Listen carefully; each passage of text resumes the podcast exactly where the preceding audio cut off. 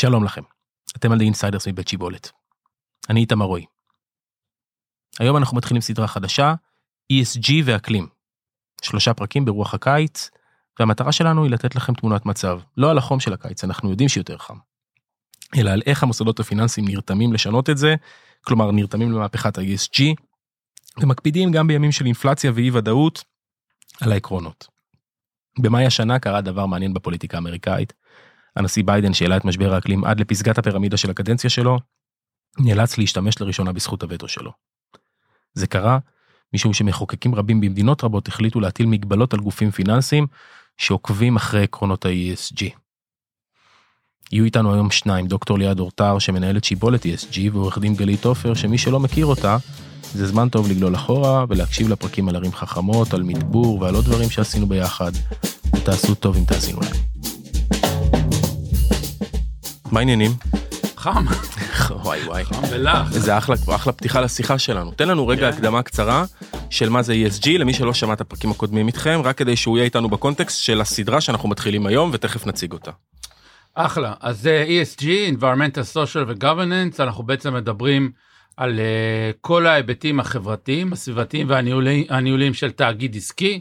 כמובן בכל אחד מהוורטיקלים יש עוד הרבה, פירוט uh, משנה שהוא ארוך ומפורט, אם זה בנושא סביבה, מזהמים, מים, מחזור, פסולות, כמובן שינוי אקלים, נושאים חברתיים, נושאים של גיוון תעסוקתי, מעורבות, תרומה, אה, בטיחות, אה, כל הנושאים האלה, ונושאים של ממשל תאגידי, כל מה שקשור לאתיקה, פיצויים, אה, דירקטוריון, דיונים של התחום הזה אה, בגופי הנהלה הבכירים וכולי וכולי. אוקיי, אז מ- מי שעוקב אחרי זה יודע שמצד אחד אנחנו מת, מתעסקים עם דברים שהם מאוד של הכאן ועכשיו, אוקיי?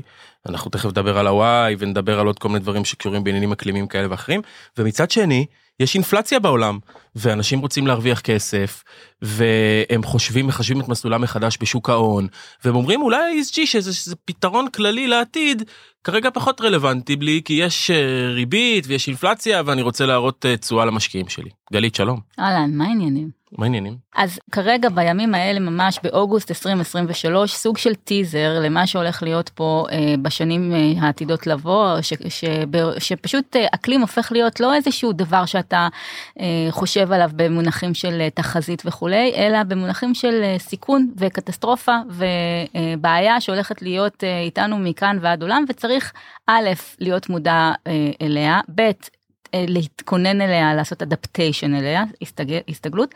ג' לעשות מיטיגיישן, מיטיגיישן הפחתה של פליטות פחמן, כדי לנסות איכשהו ל... להתמודד או לייצר מצב שבו אנחנו יכולים לחיות בעולם של אקלים משתגע. עכשיו העובדה שה- שהאקלים משתגע הוא כאילו זה כבר נתון זה כבר לא משנה אין לנו מה לעשות עם זה ברמה של להגיד אוקיי זה הולך להיות עכשיו עוד אה, אנחנו מקבלים פריוויו למה שהולך להיות במעלה וחצי מעל המצב שלנו היום שאליו אנחנו צריכים להתכונן. אז לשאלה הראשונה אה, עסקים צריכים אה, להתכונן ולהתמודד עם סיכונים בהקשר הזה ואקלים הוא סיכון שהיום תופס את מה שנקרא חמישה מתוך עשרת הסיכונים העסקיים לפי הפרמטרים הכלכליים ביותר לא מדברים עכשיו ברמה של אה, מדעי אה, חיזוי אוויר אה, הם סיכונים אקלימיים מהסוגים השונים של מה זה אקלים. דבר שני מבחינת מה שאמרת הזדמנויות איפה להשקיע וכולי אז אם אנחנו צריכים לפתור את בעיית האקלים אז כמובן שיש פה גם הזדמנויות. נעשה עסקיות. פרק על הזדמנויות, זה אחלה, זה אחלה טיזר. טיזר. לעניין הזה. יש גם פוליטיקה. כן. אנחנו רואים ביידן מול טראמפ, שטראמפ הוא מצד אחד, אה, אפשר להגיד, מכחיש אקלים. במובנים רבים ומצד שני ביידן שכשעלה לאחרונה כל הסוגיית ה-ESG הוא ממש היה צריך להטיל וטו על, ה- על העניין הזה. יכול לשפוך לנו אור קצת על הפוליטיקה באמריקה? אתה דוקטור אני בונה עליך שאתה יודע הכל. כן, אבל אתה יודע למה אני דוקטור. כן אני גרונטולוגיה. נכון. בהזדמנות נדבר על אה, זקנה ושינוי אקלים כי זה. גם אה, אוכלוסייה מאוד אה, רגישה לתחומים האלו. תשמעו בארצות הברית אה, בדיוק היום מתפרסם שהכינו איזושהי תוכנית פעולה להכחשת אקלים לנשיא הרפובליקני הבא. יש לו כבר תוכנית את התוכנית הבאה מה צריך לעשות בשביל אה, להכחיש את האקלים אבל לשמחתי אנחנו עוד לא נמצאים שם ונקווה גם שלא נהיה שם ו- וכרגע יש כן תוכנית אה, סדורה של הממשל האמריקאי ה Anti Inflation Act שממש אה, מקצה מאות רבות של אה, מיליונים של אה, דולרים לפעילות שתכליתה הפחתה, קיבוע, סילוק, אה, איך שלא נרצה לקרוא לזה, של אה, פחמן מהאטמוספירה, כדי לנסות ולהתחיל להתמודד עם, ה, אה, עם התופעות ההרסניות של שינוי אקלים, כי בעצם כל מה שאנחנו עושים היום, בהפחתה במקור, מה שנקרא, לא הולך להספיק אם אנחנו לא נתחיל לשאוב עודפים של גזי חממה, במקרה הזה של פחמן דו-חמצני מהאטמוספירה, אם לא נתחיל אה, למשוך את העודפים אה, חזרה למעבה האדמה, לכל מיני תהליכי אה, סילוק כאלה ואחרים, ורק כדי לתת את ה... אה, אה, לסבר את האוזן מבחינת מספרים, ב, ב, בתקופת המהפכה התעשייתית, הריכוז של פחמן הדו-חמצני באטמוספירה היה בערך 0.002 אחוז, שבאזור ה-250 פלוס מינוס אה, ppm מה שנקרא, היום אנחנו חוצים את ה-420, 420, 421, זאת אומרת הכפלנו את האחוזים, את הריכוזים של הפחמן הדו-חמצני באטמוספירה, ברגע שהכפלנו בעצם עיבינו את אותה שכבה מאוד דקה שבזכותה בעצם יש חיים על פני כדור הארץ, אבל עיבינו אותנו ברמה שיותר חום נאגר על פני כדור הארץ, ואנחנו התחלנו, מניעים תהליכים שמייצרים אי יציבות אה, אקלימית, ואני חושב שהדבר המשמעותי ביותר זה שמזכ"ל האו"ם כבר הגדיר את, את התקופה עכשיו, לא תקופה של התחממות עולמית, אלא תקופה של רתיחה עולמית. global boiling, זה כבר לא global heating, אנחנו כבר ב global boiling. אמ, ואנחנו רואים מה שקרה בהוואי עכשיו עם סופות אש אה, שאני חושב שלא לא היו כאלו מאז ומעולם אבל אנחנו נמצאים ב, ב, בסיטואציה שכללי המשחק האקולוגי השתנו ואם יש איזשהו מדען שהוא חושב שהוא יודע איך יראו הכללים החדשים אז הוא לא יותר מאשר מפגין היבריס ויהירות שאין לה שום אה, אחיזה במציאות. אולי רק להגיד שאנחנו רואים את הדבר הזה כחלק, עכשיו אני, אם נדבר ברמה נגיד אה, גיאופוליטית, יש אה, איזושהי הבנה שאנחנו no man is an island, no אה, state is an island וכולנו תלויים אחד בשני, כי האקלים הוא אחד לכולם והאוויר הוא אחד לכולם, אז יש כאן מדינה לא יכולה להתמודד עם, עם שינוי האקלים לבד, מדינה לא יכולה להסתגר משינויי האקלים בינה לבין עצמה, אין גבולות בא, באוויר ובשמיים שהאוויר לא יעבור דרכם.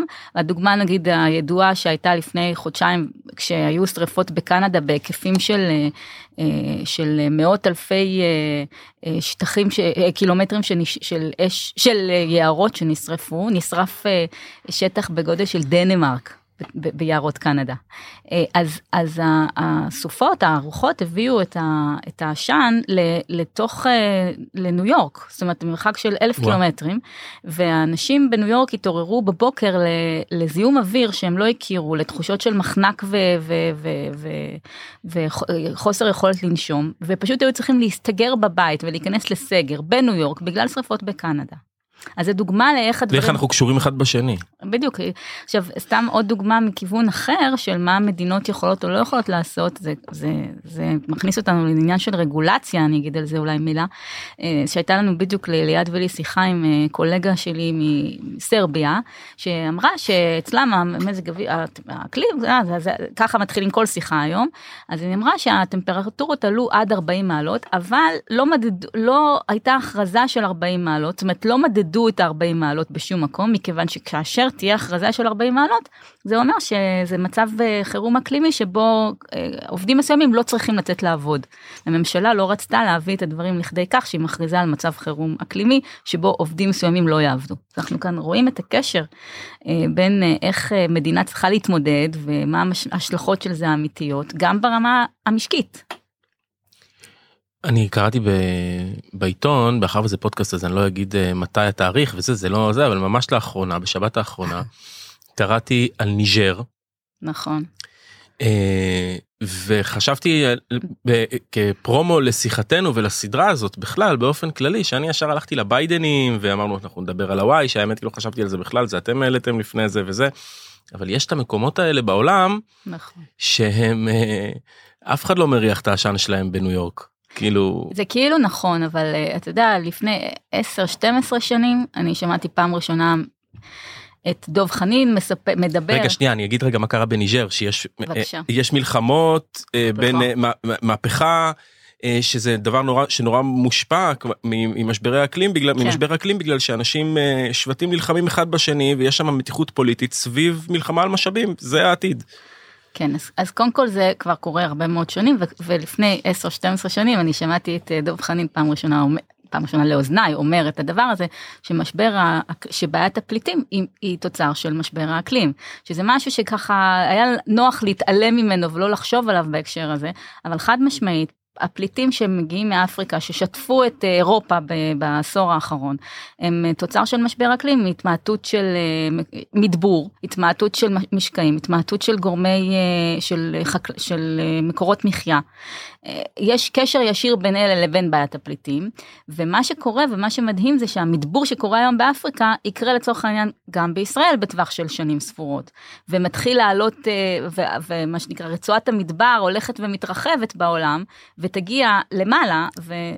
וזאת ההשפעה ובעצם אלה הדברים שא' אנחנו מקבלים עוד פעם טיזר למה שהולך לקרות וב' הם משליכים גיאופוליטית גם על אה, מדינות אחרות. אוקיי okay, אז נתנו פה שני טיזרים לפרקים הבאים שלנו של הסדרה הזאת אנחנו נדבר הרבה על אקלים נעשה על זה פרק ונדבר על סיכונים ונדבר גם על הזדמנויות אבל אני רוצה רגע שליד אה, עשינו פה פרק עם אה, ענת לוין.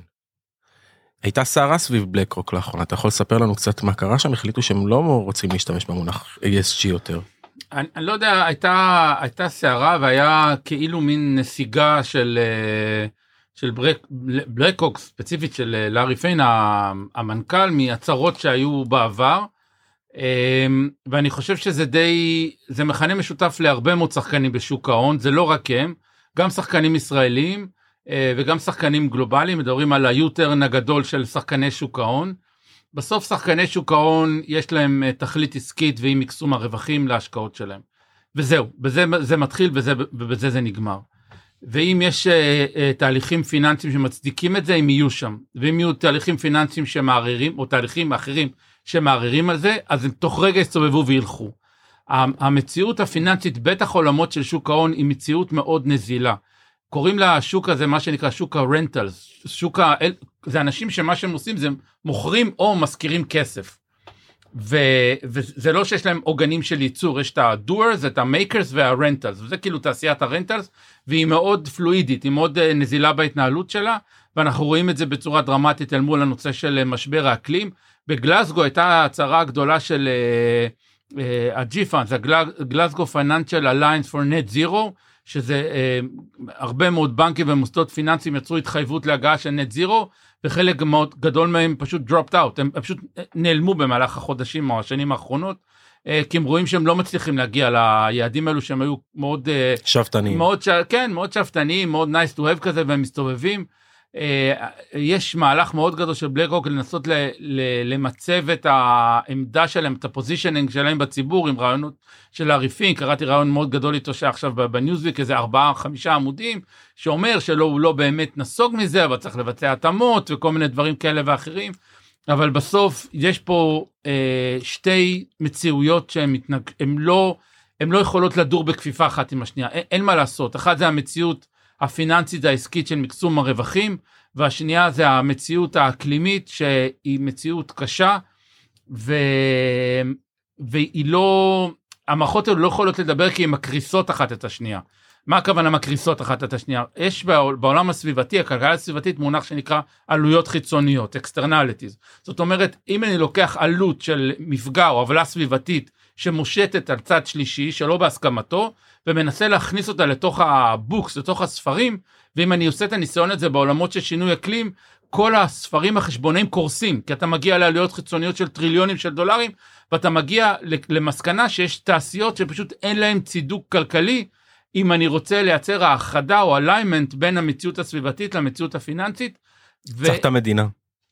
חייבים, בלי, בלי, בלי המדינה אני חושב שזה גם, ראינו את זה גם בקריסה של הבנקים הגדולים ב-2008 וגם עכשיו, התפקידה, אם יש כאלו שחשבו שתפקידה של מדינה, של המדינה, הסטייט, נעלם בעין ובאלף אל מול המציאות הקפיטליסטית הכלכלית, אני חושב שאנחנו עכשיו רואים שזה אי אפשר בלי מסגרת שהיא מסגרת שיותר מכל דבר אחר מייצרת ערך מוסף או ערך משותף ערכי, מה שנקרא אותה אמנה חברתית של ז'אן ז'אק רוסו שאומר אנחנו מתאגדים סביב סט של ערכים וטובת הערכים האלו אנחנו נותנים חלק מה... מוותרים על חלק מהחופש שלנו כדי לזכות בהרבה מאוד דברים אחרים. ואנחנו צריכים בעצם לייצר איזושהי אמנה חברתית גלובלית אקלימית חדשה ולוותר על משהו כדי להיות מסוגלים להבטיח את אה, יציבותו של כדור הארץ לטובת הדורות הבאים, אנחנו עוד לא נמצאים שם, אנחנו לא נמצאים שם. גלית, יש לנו יופי של פרק אה, פתיחה. הקדמה. כן. כן. אז דיברנו קצת על הפוליטיקה, ודיברנו קצת על תהליכי המדבור והאקלים והדברים שקורים, נדבר על זה פרק. ודיברנו קצת על מה שקורה בבלק רוק. ובפרקים הבאים אנחנו נדבר על הזדמנויות ונרחיב את השיחה שלנו גם על האקלים, וזהו, תישארו אותנו, אנחנו פה. יהיה מעניין.